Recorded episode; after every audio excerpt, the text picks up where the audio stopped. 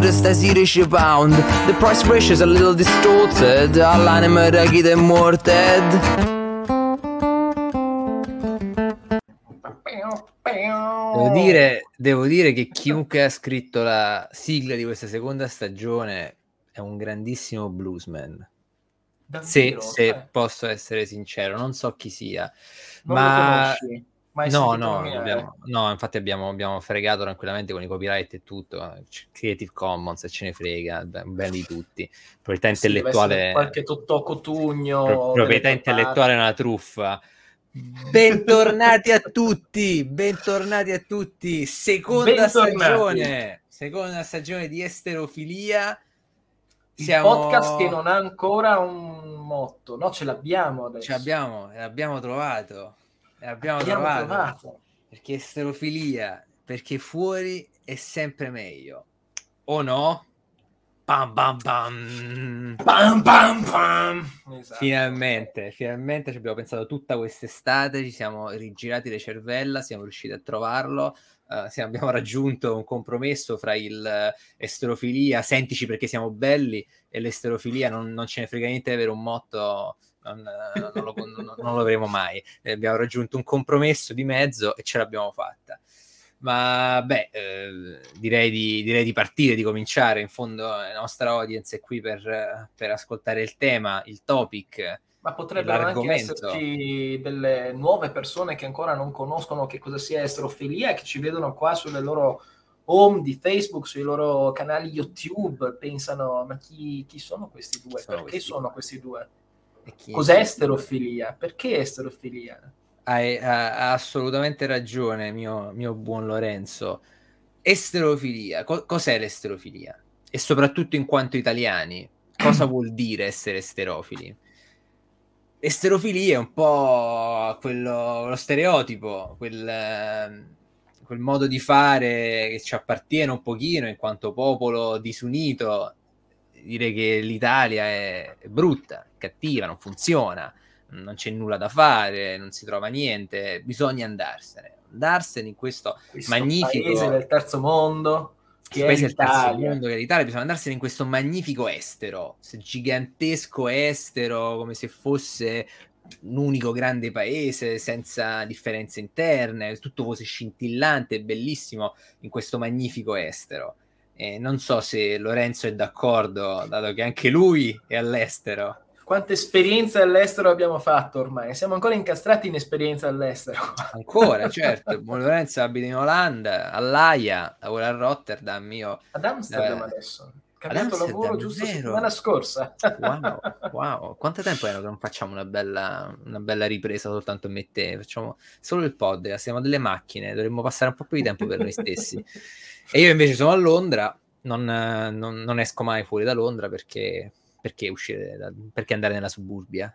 Ma non diciamo cose, abita vicino a King's Cross, ogni volta che vuole lui prende un carrello e si fionda contro una colonna ed arriva Sì, direttamente ad Hogwarts. Non prendiamoci in giro, Sì, sappiamo sì, che è così. ogni volta, assolutamente, faccio, dire- faccio lampo, sicuramente. E questa è un po' l'esterofilia, il cercare di comprendere come andare oltre, comparare la realtà italiana, le realtà di noi expat, eh, di, di chi ha deciso di rimanere, di chi ha deciso di andare, cercare di capire se effettivamente l'Italia è così tanto malfunzionante è un po' una, una direzione mediatica che, che abbiamo preso come popolo. Vedere di comparare la nostra realtà alle altre cercare di capire se siamo indietro, se siamo avanti, come arrivare dove dobbiamo arrivare, come abbiamo detto nel video promo che sono sicuro che avete visto tutti. Se non l'avete visto, vedetelo. Anche se non ha più senso per come abbiamo ricominciato la stagione. Recuperate comunque. tutto. L'annuncio della seconda stagione sarà ancora valido anche quando la seconda stagione sarà Anche, già sì, sì, sì, anche all'ultima puntata, saremo ancora lì, sì, ovviamente. E questa è l'esterofilia, questo è un po' quello che cerchiamo di fare, speriamo di farlo al meglio per il nostro pubblico che ci segue. Eh, se avete dei feedback, se avete dei commenti, domande, c'è sempre la funzione per commentare in questa epoca postmoderna in cui tutti vogliono dire delle cose. Quindi Incoraggiamo tantissimo. Poi Incoraggiamo facciamo i commenti sullo schermo e vi facciamo cringiare. Certo, ma anche, anche se avete da dire, non so, cose poco relative, come lo so, Mar- Marchi Rosso è bellissimo, Cioè, prego, fatelo, non è, eh, non è be- ben accetta la cosa, quindi sbizzarritevi. Tanto e sappiamo che lo pensate lo stesso. E, infatti, anche se non lo dite, so che lo pensate. Ma a questo punto passerei al topic della serata, se, se mm, il buon Lorenzo lo permette, se, se, lei è d'accordo. Abbiamo fatto abbastanza una buona introduzione, direi. Abbastanza passare. buona. La, perfe- la, perfezione del nemico è l'adeguato, però era, era, abbastanza solida. E quindi passiamo, andiamo avanti e Al parleremo di un tema podcast. molto hot, un tema molto molto caldo, l'Afghanistan cosiddetto cimitero degli imperi, dove gli imperi vanno a morire quando provano anche solo ad entrare. Ma effettivamente è vera questa cosa? Che poi cioè, in realtà è, no. è l'Afghanistan cimitero degli imperi? Sì, sì e no. Quindi comincerei con un piccolo excursus storico, senza prendere troppo tempo, perché poi passeremo alla storia più recente, a come siamo arrivati alla situazione attuale, all'invasione americana, alla loro ritirata. Anche capire il perché parliamo dell'Afghanistan alla fine. Anche il perché Perché sembra un, uh, un, argomento random, ma in realtà, in realtà no, cioè, c'è tutto quanto un ragionamento pensato dietro che farà pensare ma perché parlano dell'Afghanistan su esterofilia, con c'entra esterofilia con l'Afghanistan? Invece c'entra, sì. c'entra l'esterofilia con l'Afghanistan. Certo, assolutamente, ma ve lo sveleremo alla fine. Cominciamo alla con fine. un piccolo, piccolo escurso storico. L'Afghanistan, quello che si dice essere il cimitero degli imperi, che poi non lo è. In fondo, la regione che adesso noi identifichiamo come l'Afghanistan è sempre stato parte uh, di un impero più o meno, specialmente nell'età classica. I persiani uh, controllavano quelle regioni, quelli che furono scuscinati dai greci in realtà avevano un impero molto più ampio verso oriente. Um, uh, imperi, imperi di, in, lo, geolocalizzati in India, non mi viene da dire indiani perché poi mi picchiano se dico erano imperi indiani, però comunque che erano in quelle regioni che prendevano anche, sì, che prendevano parte del subcontinente indiano, anche loro hanno esteso il loro potere in quella regione che adesso identifichiamo come Afghanistan. Poi dopo un po' si è, si è cominciato ad avere un, una realtà locale, un, se posso dire, un emirato locale, l'emirato dell'Afghanistan, che prima non era... Uh, non era limitato soltanto al, alla terra, ma arrivava anche al mare, prendeva parte del Pakistan, sono regioni che comunque più o meno hanno sempre avuto un'interrelazione politica. Dopo, con l'avvento dell'impero britannico, si sono tracciati un po' di confini eh, dubbi, però eh, prima, britannici. Sì, prima dell'avvento dell'impero britannico sono zone che politicamente sono sempre state, eh, sono sempre un po' influenzate l'un l'altro durante uh, quest'epoca un po' più moderna rispetto al discorso precedente, ma non tanto rispetto a quello di cui parleremo dopo, cioè nel XIX secolo, uh, l'Inghilterra decide di invadere l'Afghanistan. E questo è stato uno dei primi grandi, primi grandi interventi degli imperi uh, coloniali europei in Afghanistan. Perché? Bella domanda. Ma posso, eh, tra l'altro, condividere lo schermo e far vedere esattamente di cosa parliamo. Cioè, certo. Afghanistan, terra localizzata qui. Cioè, è Questo... normale che non ci sia un contesto geografico preciso che dia un'esatta indicazione di cosa sia l'Afghanistan. Esatto. Erano terre più o meno controllate da diversi emiri, eh, diversi regnanti che estendevano il controllo prima qui e poi lì. Comunque, poi guardando anche proprio il Mediterraneo, le rotte di commercio con l'India e con la Cina, si trova proprio in mezzo a tutte, ma più che essere centrale per le rotte di comunicazione, era proprio in mezzo a tutto. Quindi arriva un'invasione mongola, passa per di qua, arrivano i turchi, passa per di là, arriva i regni indiani. Tra l'altro c'è anche stato un regno indiano che non so se ha ispirato Star Wars o cosa, non riesco a immaginare, non riesco a non fare il collegamento tra l'impero dei Sikh e l'impero dei Sith. Sì, però... sì, sì, l'impero dei Sikh, madonna Lorenzo. I nemici mortali delle popolazioni che abitano l'Afghanistan, dei Pashtun. No, cioè, queste cose me le devi dire prima che cominciamo. cioè, mi, mi, devo preparare psicologicamente. Censura, non, me, cioè, certo. non me le puoi diciamo, buttare queste bombe durante la live. Sì, sì, l'impero sì. dei Sikh alleato agli inglesi d'altronde durante la prima guerra, del, la prima, prima invasione afghana, by the way. Poi dopo furono traditi dallo stesso impero britannico e furono conquistati, perché in fondo, perché no? Siamo insieme perché gli inglesi possono. Perché loro possono. Comunque, in, questa, uh, in questo contesto geopolitico, l'Afghanistan si trova in una situazione molto... Uh, ecco, un po' imbarazzante, perché si trova esattamente in mezzo fra due grandi imperi che cominciano una vera e propria guerra fredda, cioè l'impero russo e l'impero britannico. L'impero britannico... Contesto, impero russo... Impero qua. russo si estendeva... Impero britannico qua esatto, fino qua. all'Uzbekistan, il Turkmenistan, aveva cominciato a prendere pezzi di, di, di, Asia centrale, di quelli che adesso sono i vari stan dell'Asia centrale. L'impero britannico invece aveva l'India, piccola chicca, non era un uh, controllo diretto della regina ancora, sarebbe diventato nel 58, era, era in mano alla compagnia delle Indie orientali, cioè una compagnia privata che comandava uno Stato, una nazione, più di una nazione, perché c'è anche il Pakistan, il, il Myanmar, il, il beh, Bangladesh, cioè erano, era una compagnia privata, come se non lo so, la mia compagnia prendesse un pezzo di Kenya, questo, il loro popolo, la loro terra è mio. Quindi hanno belle cose. da qua e, hanno iniziato, eh sì. poi hanno preso il controllo dei governi dicendogli e certo. puoi fare questo, tu puoi fare quello. Esatto. Magari a volte proprio esercito. comunque servi. Compagnia privata, le compagnie delle Indie orientali, con un proprio esercito, una propria milizia, eh, i propri funzionari statali, prendevano e comandavano alcuni, alcuni stati eh, in combutta con eh, i regnanti indiani aborigeni, altri no prendendoli direttamente per loro, annettendoli. In ogni caso, diventa una vera e propria guerra fredda, poiché l'Inghilterra, o meglio, non proprio l'Inghilterra, l'impero britannico, comincia a diventare paranoico sul fatto che la Russia volesse invadere l'India. Diventavo paranoico, cominciano a per dirsi, guardarsi, no, questi ci invadono, questi ci invadono, se non ci prepariamo, se non facciamo un buffer fra i due imperi, questi ci, ci invadono, è un casino, scoppia la guerra mondiale, eh, non, non, non, lo possiamo fare, noi dobbiamo invadere l'Afghanistan, dobbiamo prendere l'Afghanistan e farlo diventare una zona di confine, un cuscinetto, affinché la Russia, se vuole invadere, non arriva direttamente in India, ma deve passare prima per l'Afghanistan. Adesso non starò a spiegarmi troppo nei dettagli perché è una storia estremamente complicata del come è partito tutto ciò. Fatto sta che l'Inghilterra, again, l'impero britannico, perdonate, eh, invade l'Afghanistan, manda le truppe, riesce a occuparlo per penso un anno, un anno e mezzo, una cosa del genere.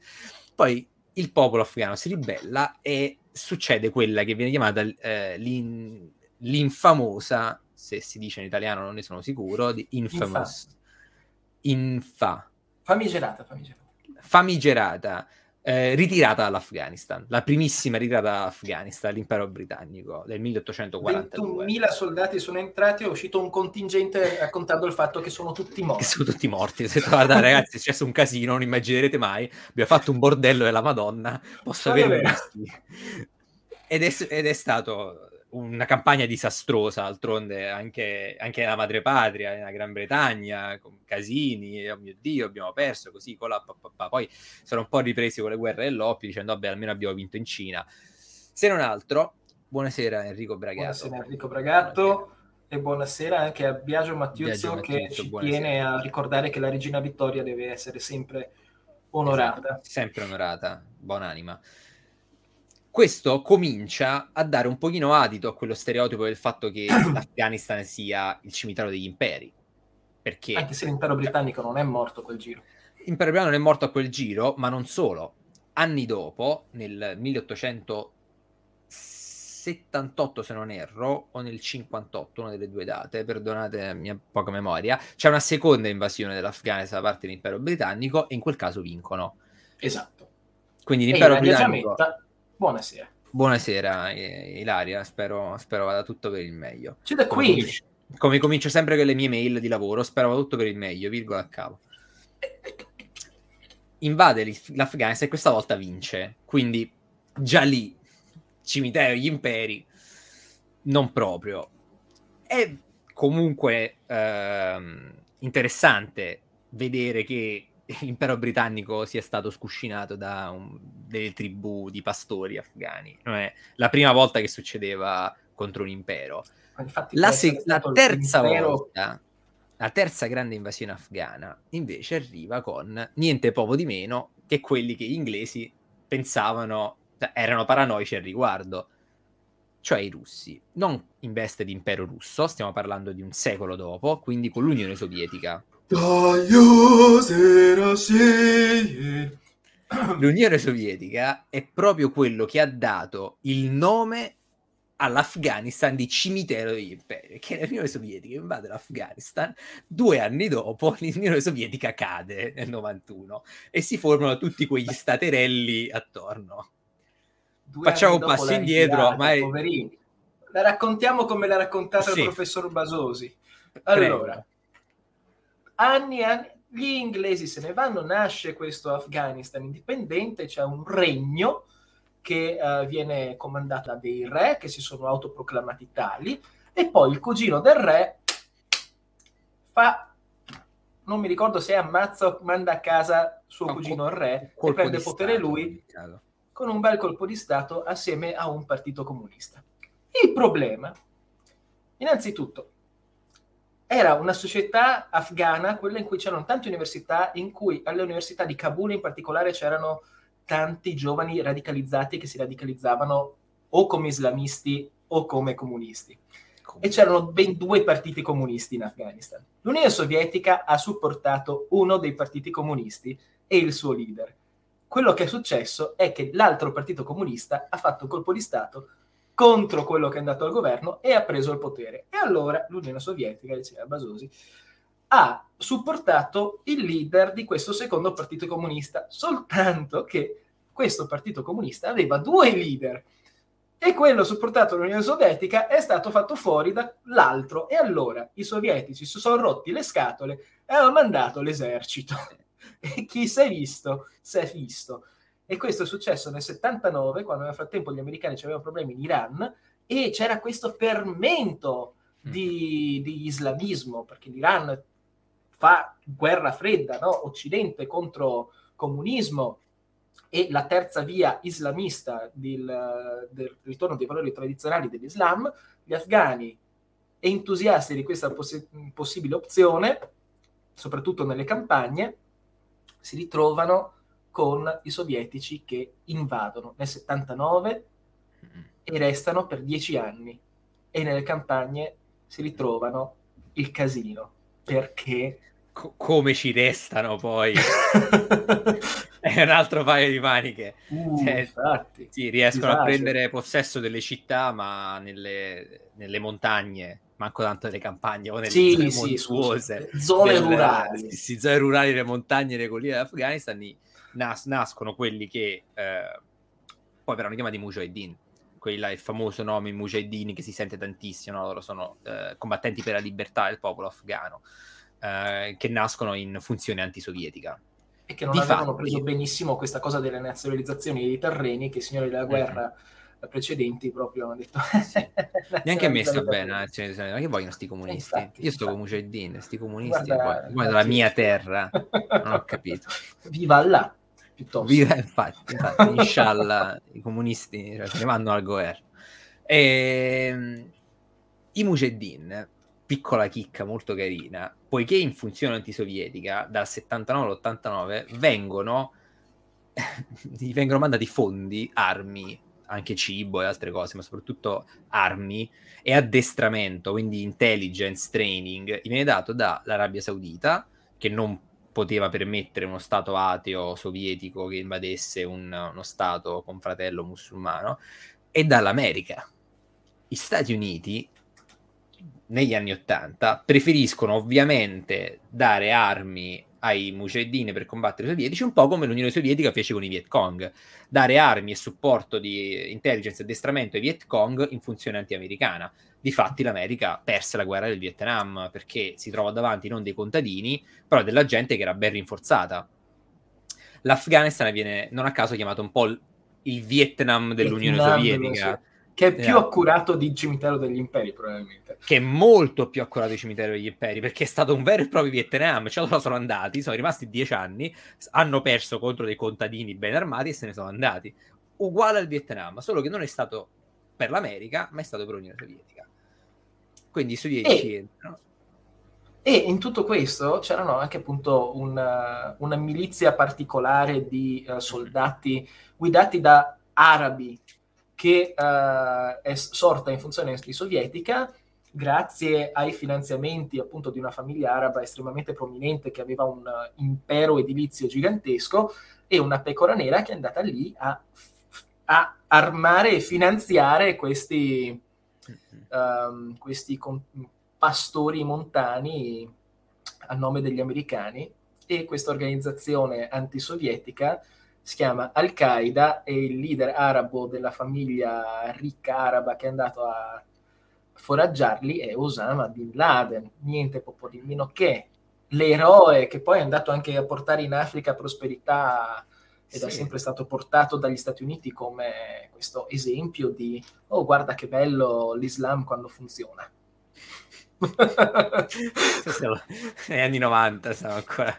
Ah, Viva bello. gli anni 90 Viva gli anni 90 ingenuità quando si poteva portare il dentifricio in aereo. Mm. e lì in una caverna è nato Iron Man. Proprio lì, lì esattamente. Que- que- po- poco più poco dopo esattamente sì sì Osama Bin Laden il magnifico fondatore di Al-Qaeda nell'88, come diceva il buon Lorenzo, era effettivamente visto come una, un liberatore, lui arabo, um, c'è sempre da fare questa distinzione. Noi tendiamo a vedere il Medio Oriente come un unico grande popolo, un'unica grande religione. Non è così. Ci sono diverse etnie, stesso in Arabia Saudita ci sono più etnie. Uh, Osama Bin Laden era saudita, era dell'Arabia Saudita. Um, i popoli che abitano Medio Oriente sono diversi fra di loro, hanno diverse religioni, stesso all'interno del, dell'Islam, così come all'interno del cristianesimo ci sono diverse sette. Sono due grandi scuole, sunniti e sciiti, ma all'interno dei sunniti ci sono tantissime eh, diverse sette, un pochino come nel protestantesimo ci sono anabattisti, eh, avventisti del settimo giorno, eh, tutta sta gente, presbiteriani, si capisce niente non si capisce niente, no? esattamente anche all'interno dell'Islam è così. Poi ci sono anche gli Ibadi, che sono un'altra grande scuola uh, musulmana, quindi bisogna fare sempre una distinzione quando si parla di diversi, uh, si parla dei, dei uh, di, di, questi di popoli. Osama Bin Laden era un arabo che però va in Afghanistan e cerca di ribellare i fratelli musulmani da un potere alieno, ateo, esterno che non, pote- non aveva senso di invadere questo pacifico popolo che stava avendo una, una, d'altronde un illuminatissimo governo comunista. Tu scherzi. scherzi, scherzi. assolutamente. E quindi era visto come uh, una, un grande esempio di virtù, un grande esempio di virtù islamica, di virtù musulmana, che andasse lì ad aiutare i poveri contadini a liberarsi contro il malefico sovietico. E non era l'unico. Eh, no, c'era certo, anche una certo. diaspora enorme di afghani in Pakistan. In Pakistan, infatti. È un altro personaggio molto importante. Ci arriveremo fra poco, ci arriveremo fra poco. Perché poi Bin Laden la cosa cambia un po' nel 98 quando fa i primi attentati alle ambasciate americane. Perché giustamente Bin Laden dice a me dalla vostra approvazione non me ne frega niente, io ho i miei piani e voi siete un impero occidentale che viene qua, fa casino, fa bordello e non vi voglio. Le, gli attentati all'ambasciata americana li fa in Africa e meno in Medio Oriente, in Tanzania e in Kenya. Fa degli attentati e all'improvviso, ops, Al-Qaeda non è, non è tanto più una bella, bella realtà cambia la retorica, cambia la, l'interpretazione mediatica di questi, di questi combattenti e l'America comincia ovviamente a, a preoccuparsi. Il problema vero e proprio nasce quando uh, si fa un attentato non più in scala minore a un'ambasciata in territorio straniero, ma quando si fa sul suolo americano. Spoiler, non spoiler. non è successo niente, ma cosa? Ma, ma dove? Co- cosa vuoi che Al-Qaeda... Sono quattro pastori armati da, con sì, dei fucili, sì. figurati se hanno i mezzi o la capacità di fare qualcosa sul suolo americano in larga scala, di chi stai parlando? Certo, ecco, così si pensava nel, fino al 10 settembre 2001 fino al 10 settembre, mezzanotte, fino a mezzanotte del 10, dell'11 settembre, a mezzanotte pensavano Ma ti do anche fino alle 9 del mattino di New York. sono, sono, dei pastori. E invece l'America, come viene detto da non mi ricordo il nome purtroppo, il signore che ha sussurrato nell'orecchio di Bush mentre Bush era all'asilo a sentire le storie di questi poveri bambini. Voi vi immaginate essere uno di quei bambini? Cioè tu vuoi leggere una poesia al, al Presidente degli Stati Uniti, cioè vuoi solo leggere una, una, cosa che arriva al Presidente degli Stati Uniti a scuola tua, oh, quella volta e, e sono, sono, cazzi di distruggere l'America quell'unica volta. Tu bambino vuoi solo fare, vuoi solo scrivere una poesia al Presidente, invece... Vabbè, ma prova a immaginare essere la maestra dell'asilo che ha speso probabilmente sì, un mese sì, ad organizzare sta cosa, arriva il presidente. Che a un certo bambini, punto il presidente che sbianca. Se ne... sbianca all'improvviso, dice vabbè io, io me ne vado. Comunque. Maestra arrabbiatissima torna a casa, vede New York in fiamme. Oh, ecco, maledizione. Scoppia l'attentato scoppio viene causato l'attentato al World Trade Center di New York, si prova anche a colpire il Pentagono senza successo, eh, ci sono diversi obiettivi or- organizzati. Con successo, perdonate, sì, l'altro... La Casa Bianca senza successo. La Casa Bianca senza successo. Lapsus, perdonate, anche la Casa Bianca, ci sono diversi obiettivi molto ben organizzati, molto più di quello che si potesse pensare. E da qui penso adesso ti passo la parola in, una, in, modo incredibilmente molesto per poter affrontare l'invasione afghana del 2001. Ma da qui dobbiamo innanzitutto tornare indietro di uh, svariati anni. Negli Prego, anni 90, facci. infatti, che cos'è che succedeva? Allora, abbiamo 4 milioni di rifugiati afghani che se ne sono andati già dai tempi della guerra contro i sovietici e si sono trasferiti in Pakistan. Pakistan, paese molto più avanzato dell'Afghanistan in maniere inconcepibili, con alta tecnologia, armi nucleari, tra l'altro, tanto per dare un'idea del, della tecnologia pakistana, e un alto tenore di vita anche per buona parte della popolazione, non irrilevante. E quindi queste, questi giovanotti sono a volte anche nati in Pakistan, non hanno mai visto l'Afghanistan, e crescono e si radicalizzano nelle università pakistane, in particolare nel sud, um, con alcuni maestri come appunto un tale Mullah Omar che li indottrina sull'idea che bisogna andare a riprendere l'Afghanistan. Perché che cos'è che è successo dopo l'89 quando l'Unione Sovietica se n'è andata dall'Afghanistan? Hanno preso controllo gli islamisti, gli islamisti che combattevano in fronte unico contro i sovietici, i mujahideen contro i sovietici, e che poi preso il potere si sono disgregati come tantissimi cocci e niente, si sono messi a fare guerra tra di loro e questo dal, dall'89 fino al 96, se non vado errato, sì, fino al 96. E, ehm, e quindi la scuola di Mullah Omar in Pakistan, un gruppetto di studenti chiamati talebani, arrivano, organizzano un esercito di 25.000 persone e invadono il sud dell'Afghanistan, pochino meno, mh, mm, meno ben controllato rispetto alla capitale Kabul, per esempio, però che cos'è che c'è giù nel sud dell'Afghanistan? Ci sono i papaveri. E allora. E allora con i papaveri si fa l'oppio, se si vuole. Quindi... Comincia un impero della droga. e poi hanno fatto una cosa alla Breaking Bad, ma fatta molto bene, hanno fatto un casino di soldi, si sono fatti finanziare sempre anche dagli americani e tac, ha marciato contro Kabul, i loro 25.000 uomini erano di più di qualunque altra milizia di Mujahideen, hanno preso controllo di Kabul e dal 96 l'Afghanistan è diventato talebano. Prima uno stato comunista, poi uno Stato islamico, un po' come se una democrazia cristiana spinta fosse diventata unico sì, partito Italia, sì. esatto, ma neanche teocrazia, proprio un buon rapporto con la religione in cui sappiamo tutti quanti siamo musulmani. Ma poi con i talebani c'è stata, è lì che c'è stata la Sharia, che c'è stata mm. l'imposizione del burqa, c'è stato tutto quanto questo, quello che sappiamo essere i talebani. Qualcosa su cui si riflette molto poco è che i talebani sono rimasti al governo per sì. cinque anni. Sì, ci riflettevamo anche prima. Incredibile, ci riflettevamo proprio prima. Il, il, tutte le immagini che abbiamo, lo stereotipo dell'Afghanistan che abbiamo, sono per cinque anni di governo. Come nel 2001 invadono, gli americani invadono, sono cinque esatto. anni di governo. E perché gli americani invadono nel 2001? Perché, allora, Bin Laden, eh, appunto, quando è e dove è che ha uh, stabilito Al-Qaeda? L'ha stabilita nell'88 in Afghanistan con fondi statunitensi e arabi della sua stessa famiglia e supporto americano.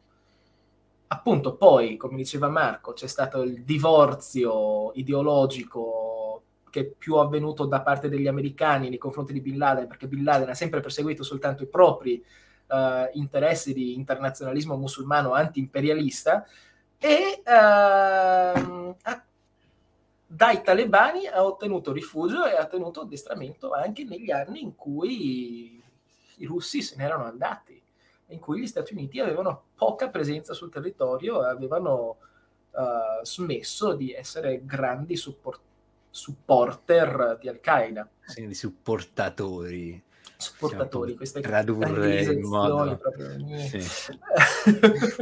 sta di fatto la famiglia Bin Laden di per sé tra l'altro si trovava in una convergenza estremamente strana in quanto sono uh, oltre a uh, un impero di edilizia anche un impero petrolifero ed erano amici dei Bush della famiglia Bush. La famiglia Bin Laden e la famiglia Bush sono amici e uh, hanno collaborato come affari in affari molto spesso quindi questa cosa che Bin Laden abbia organizzato gli attentati dell'11 settembre è stata gestita anche nell'immediato come una um, questione quasi di famiglia in una certa maniera, tanto che George Bush ha messo i Bin Laden su un aereo di Stato, l'unico che che a cui era permesso volare oltre a quelli militari eh, durante la chiusura dello spazio aereo statunitense l'11 settembre e li erano mandati in Arabia Saudita perché altrimenti appena si sparge la voce guarda che è stato Osama Bin Laden a fare questa cosa il capire la differenza tra Bin Laden e Osama non sarebbe sì. stato immediatissimo probabilmente e, e quindi Bush decide di uh, chiedere cortesemente ai talebani di smettere di supportare Al-Qaeda e di distruggere i campi di addestramento. Che i talebani si mettono a ridere. Cosa? No. Cosa? Ma li avete finanziati voi? in qualunque caso no. E quindi gli Stati Uniti invadono. Ma le lingue potrebbero far notare il tempismo e la uh, geostrategicità di una tale invasione, perché ritornando alla nostra bella piantina, abbiamo qui un Afghanistan, un Pakistan alleato degli Stati Uniti, un'India alleata dell'Occidente, abbiamo la Nato, abbiamo gli arabi alleati dell'Occidente, degli Stati Uniti in particolare, e poi abbiamo qua l'Iran, la più grande spina nel fianco della geopolitica statunitense nel Medio Oriente, e uno dei più grandi produttori di petrolio nel mondo. E se c'hai truppe in Afghanistan, improvvisamente l'appetito di chiudere completamente l'Iran all'interno dei suoi confini diventa qualcosa che chiunque guardi una mappa dice ma perché non ci abbiamo pensato prima? e guarda caso il prossimo è, è, è l'Iraq. Ma questa non è la storia di come non hanno invaso l'Iraq nel 2003, ma esatto. come hanno invaso l'Afghanistan nel 2001.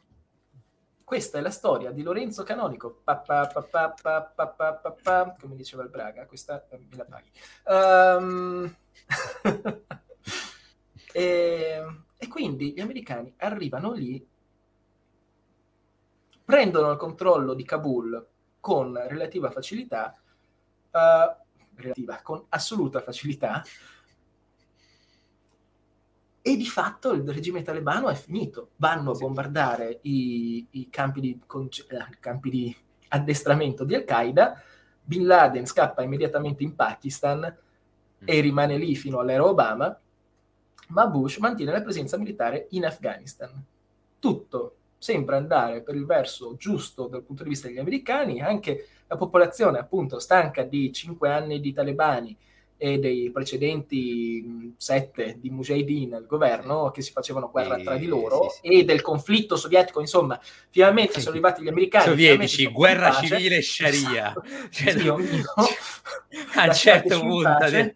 basta.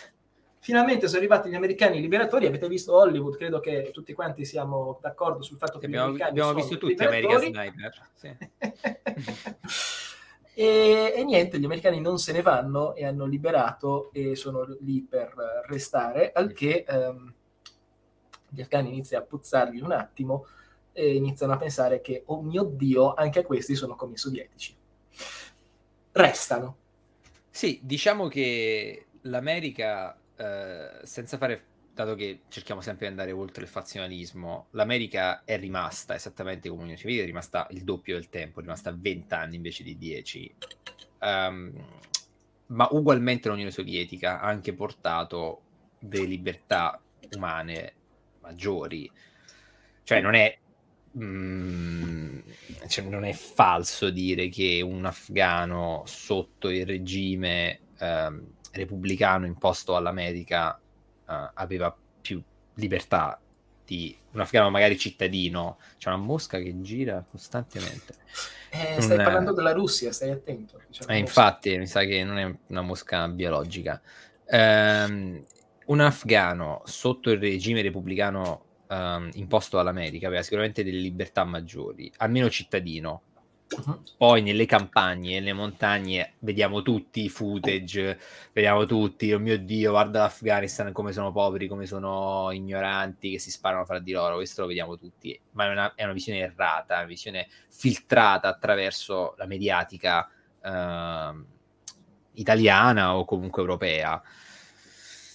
Um, per vent'anni per vent'anni, cioè comunque l'Afghanistan non è un, ha delle infrastrutture, le città afghane hanno un minimo di vivibilità e un afgano e soprattutto le, le afghane uh, donne hanno potuto godere di, di, accesso all'università, al lavoro, eh, esisteva dell'attivismo, attivismo quindi, femministe che, erano, eh, che facevano attivismo per il ruolo delle donne. Um, in, in, un paese comunque fortemente musulmano, che non è una metrica da, non, da sottovalutare. Così L'imperialismo americano, così come stiamo anche nei tempi sovietici, c'era certo. nella foto che abbiamo postato sulla pagina, era una manifestazione di donne assolutamente senza burka, al massimo con un velo, che eh, manifestavano per i diritti delle donne, per i diritti dei lavoratori. Assolutamente. La, um, certo, i comunisti hanno provato a imporre l'ateismo di Stato non ce l'hanno fatta. Gli americani se ne fregano niente, quindi non ci hanno manco provato. Però um, le libertà personali, i diritti umani, um, l'accesso all'istruzione, all'employment, al lavoro in un regime repubblicano, democratico, come è quello che è stato quello americano, non è da sottovalutare. Poi che l'imperialismo sia sempre una forma di politica sbagliata, su questo non ci piove, siamo d'accordo. Poi, attenzione, non volendo ipersemplificare, il fatto qua stiamo facendo una divisione tra quello che è stato il periodo dei talebani e quello che è stato il periodo dell'occupazione ehm, um, americana. Quindi non è che stiamo parlando del fatto che il governo afghano fosse un principe dei diritti umani o che certo non fosse che no. corrotto o che non ci siano state anche violazioni di tantissimi tipi. Ma quel mondo del, della Sharia e, e, del burqa imposto e delle persone con la barba lunga, degli uomini con la barba lunga, il cappellino bianco in testa, quello non c'era più. Mm-hmm. continuava a esistere nell'immaginario comune, continuava esatto. a esistere nell'immaginario mediatico comune, ma non era, non era detto che fosse così.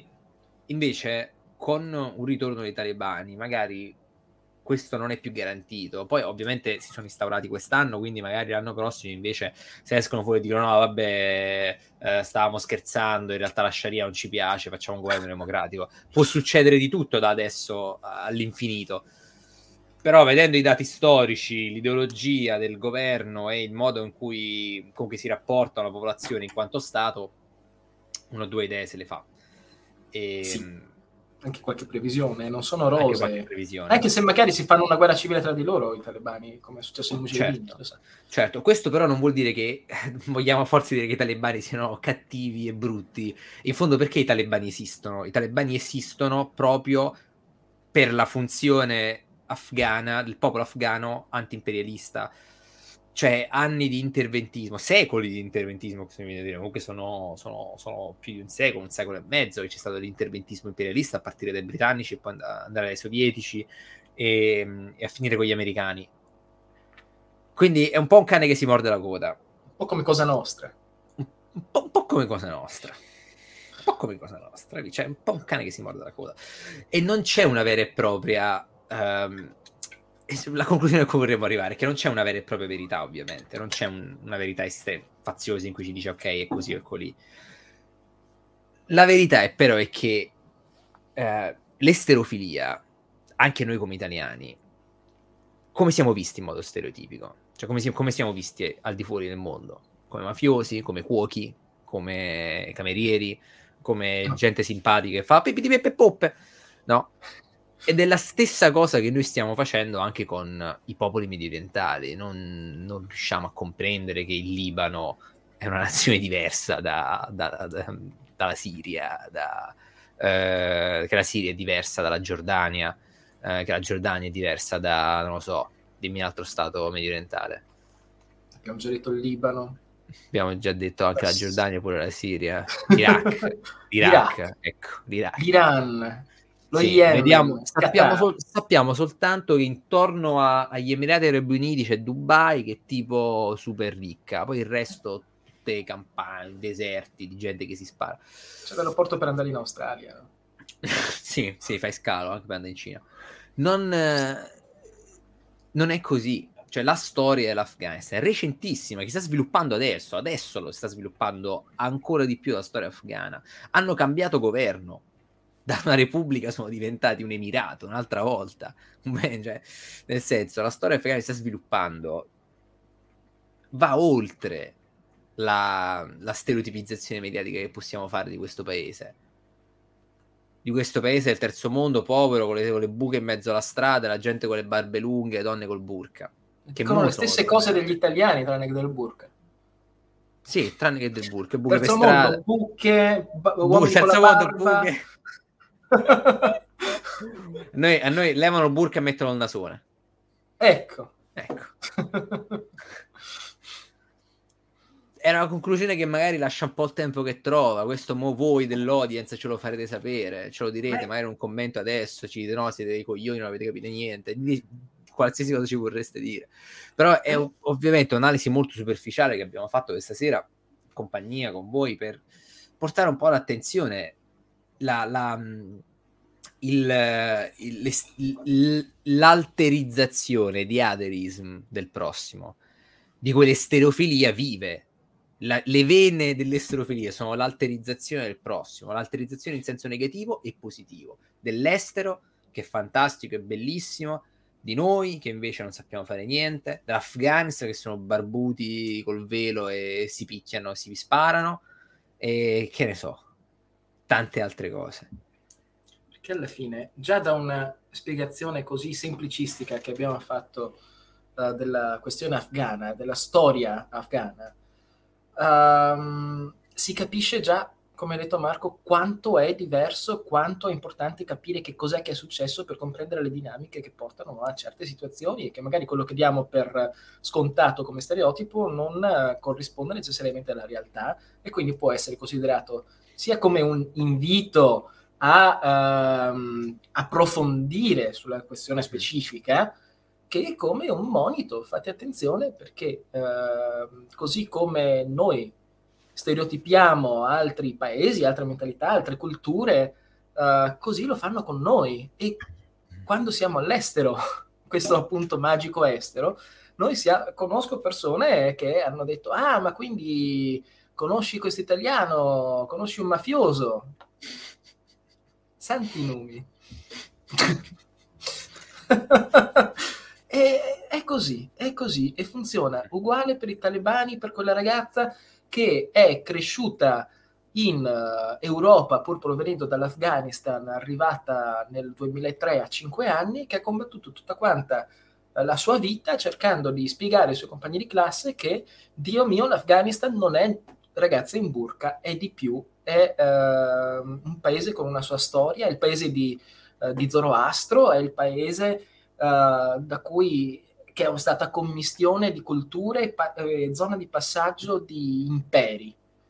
E ha enorme dignità come qualunque altra parte del mondo ed è qualcosa Infatti, di incredibile interesse geopolitico. Cioè, cioè la, la semplificazione del dire ah vabbè mo stanno gli americani mo se sono andati così con e tutto quanto. Poi il fatto che se ne siano andati gli americani magari ci chiederanno le, le, le motivazioni che ovviamente non, non... Chi, chiunque vi dirà Biden si è andato per questo motivo non, non, è detto. Adesso, ad oggi, non è ancora possibile sapere perché hanno deciso esattamente dopo vent'anni. Secondo me è perché risor- non avevano più risorse da finanziare. Ha detto costa eh, troppo per... risorse umane, costa troppo risorse finanziarie, ce ne andiamo, non ce ne frega niente. Anche perché, fateci caso, Monroe diceva l'America agli americani, cento anni passano, arriva Trump, l'America e gli americani. E a Biden sta cosa non, non gli sta tanto antipatica. molto vero, molto vero. E beh, Lorenzo, che altro dire? Non, che altro non... dire? Che altro dire? Che altro mm. possiamo dire su questa cosa? Non c- cioè, oramai abbiamo fatto questo exploit meraviglioso sulla che cioè, se arriva Edward Said per questo anti- anti-orientalismo mi, mi, mi, dà un bacio in fronte. Quando mi parla Avrei... e mi parlo nell'Oriente mi fa sempre male il Said, ormai è diventato un organo del mio corpo. Avrei una domanda proprio per te in questo wow. momento, ma aspetta che devo un attimo fare mente locale. Esatto. Allora, abbiamo l'Afghanistan che era vicino appunto all'impero Sikh giustamente, no? Sì, sì, il fantastico impero Sikh, sì. Ma attenzione, questo te lo chiedo dopo, perché nel frattempo è arrivata una domanda. Secondo voi come mai gli afghani non sono stati in grado di contrastare i talebani? Vuoi che vada io un attimo di risposta tecnica? Prego, prego. Svariati motivi. Um, innanzitutto è vero, gli afghani sono estremamente resistenti contro gli invasori, ma allo stesso tempo la loro economia non lo è e il loro sistema eh, burocratico corruttivo non lo è.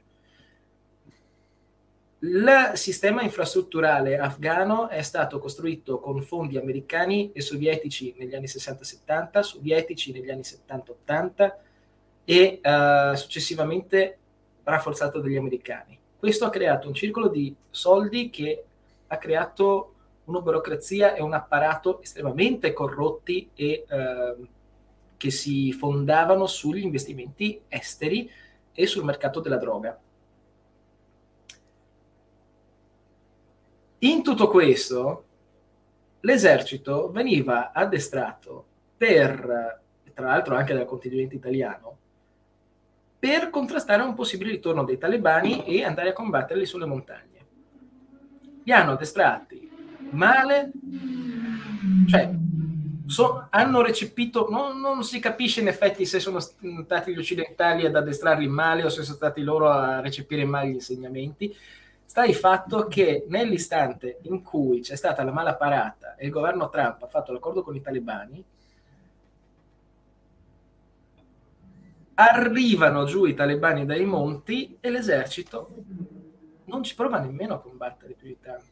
Ci sono state qualche sacca in qualche città, ma arrivano a Kabul con una velocità impressionante che ha stupito i media occidentali e l'esercito e l'intelligence americana e britannica che non si aspettavano una tale velocità semplicemente perché l'esercito non aveva intenzione di combattere, non perché siano fraternizzanti con i talebani, bensì perché non eh, devi avere anche una motivazione per cui combattere e il vedi, mantenere vedi comunque i tuoi alleati se ne stanno andando cioè all'improvviso e, la, la, forza appunto, che avevi dietro prende, si piglia un aereo e se ne va dice vabbè che, che, sto a fare qua? C'è una forte, demo, demo, de, una forte demotivazione nel, nell'esercito regolare afghano.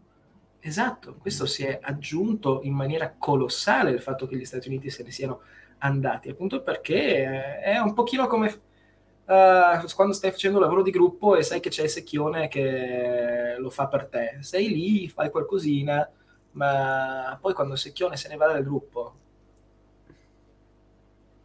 è, è, diventa complicata la tua situazione.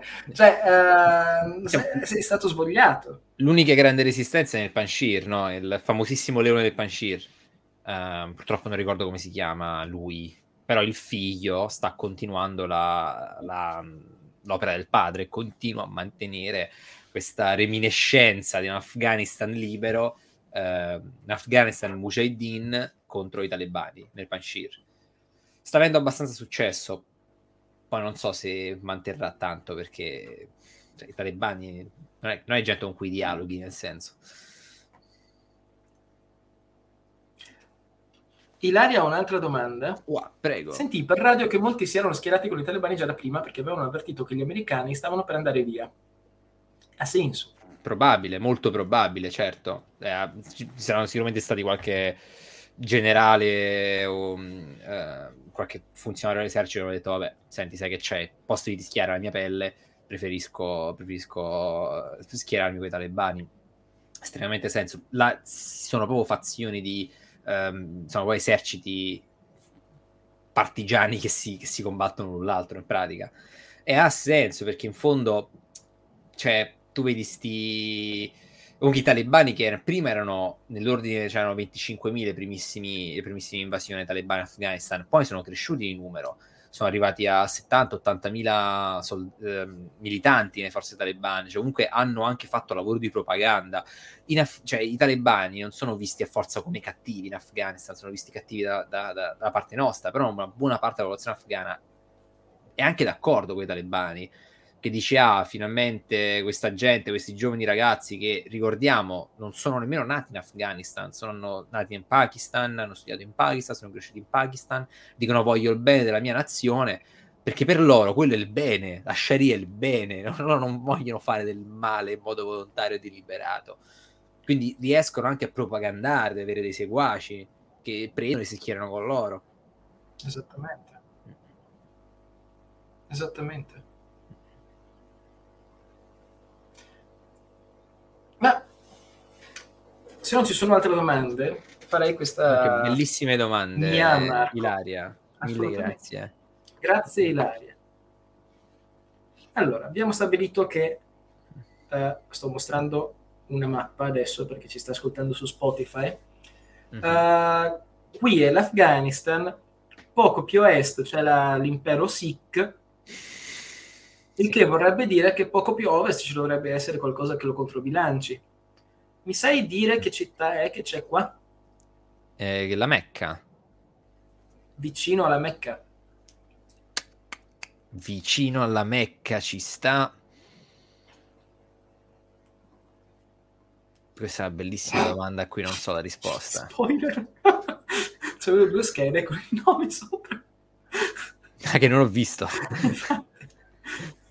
Questa è una bellissima domanda a cui non ho, non ho risposta. Una città Hejazi, sicuramente. A ovest dell'Afghanistan, molto ovest, perché ci sta ascoltando, siamo in Arabia, vicino alla Mecca, appunto, c'è... E io riesco a fare... Okay. La città di Jeddah. Dimmi, secondo te è una coincidenza? Non... Eh non risponderò a queste, queste allegations, non, non, avrete la mia risposta fra l'impero Sikh e la città di Jeddah. Io secondo me lo possiamo anche chiudere. È stato, è stato un piacere. Sarà un onore. Cioè, pens- cioè, di, di, la verità, ci hai pensato, però ci hai proprio pensato tanto. Sei messo questa settimana a dire ci penso. Gli farò questo esattamente. Que- gli farò vedere quanto sono serio sull'impero dei Sikh. Così tanto da trovare una città vicino alla Mecca che si chiama Jeddah. In realtà sapevo che c'era Jeddah, non mi sono reso conto fino a troppo tardi che c'era anche l'impero Sikh e poi il collegamento è venuto da sé. All'improvviso, eh, va, va, bene, va, va bene. Va... Alzo le mani, alzo le mani. non ti degnerò di null'altro.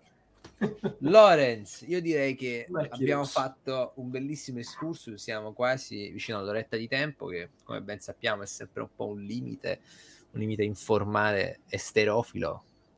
Quindi direi che ci possiamo anche salutare. Questa prima puntata spero vi sia piaciuta. Prima puntata della seconda stagione, rinnovata, nuovo logo, nuovo, eh, nuova attrezzatura. Guardate com'è questa telecamera fantastica che si vede, si vede tutto in 1080p, si spera anche dall'altro lato, da, da, questo sicuro, dall'altro non lo so. E, e Lorenz, fai gli ultimi convenevoli, ti do, ti do questo, ti do questo onore. Va Eh, credo che il più grande mistero della seconda stagione di Esserofilia sarà, e potremmo dare un premio uh, alla prima persona non anagraficamente campana che ci sa dire che cos'è che dice la sigla. Vai, sei riusciti a tradurre la sigla, non, non campana, non meridionali in generale. Esatto, non meridionali. È, è, napoletano, ma sono parole comuni. Ne, ne, da, ne, da Roma in su. Da Roma in su, se mi sanno dire cosa dice la sigla, vincete un premio. Decideremo quale premio. Vai, lanciamo la sigla. E dicendovi buona serata mandiamo la sigla. Sure you don't wanna get out? Stabile stasera pound The price ratio's a little distorted. All'anima da chi morted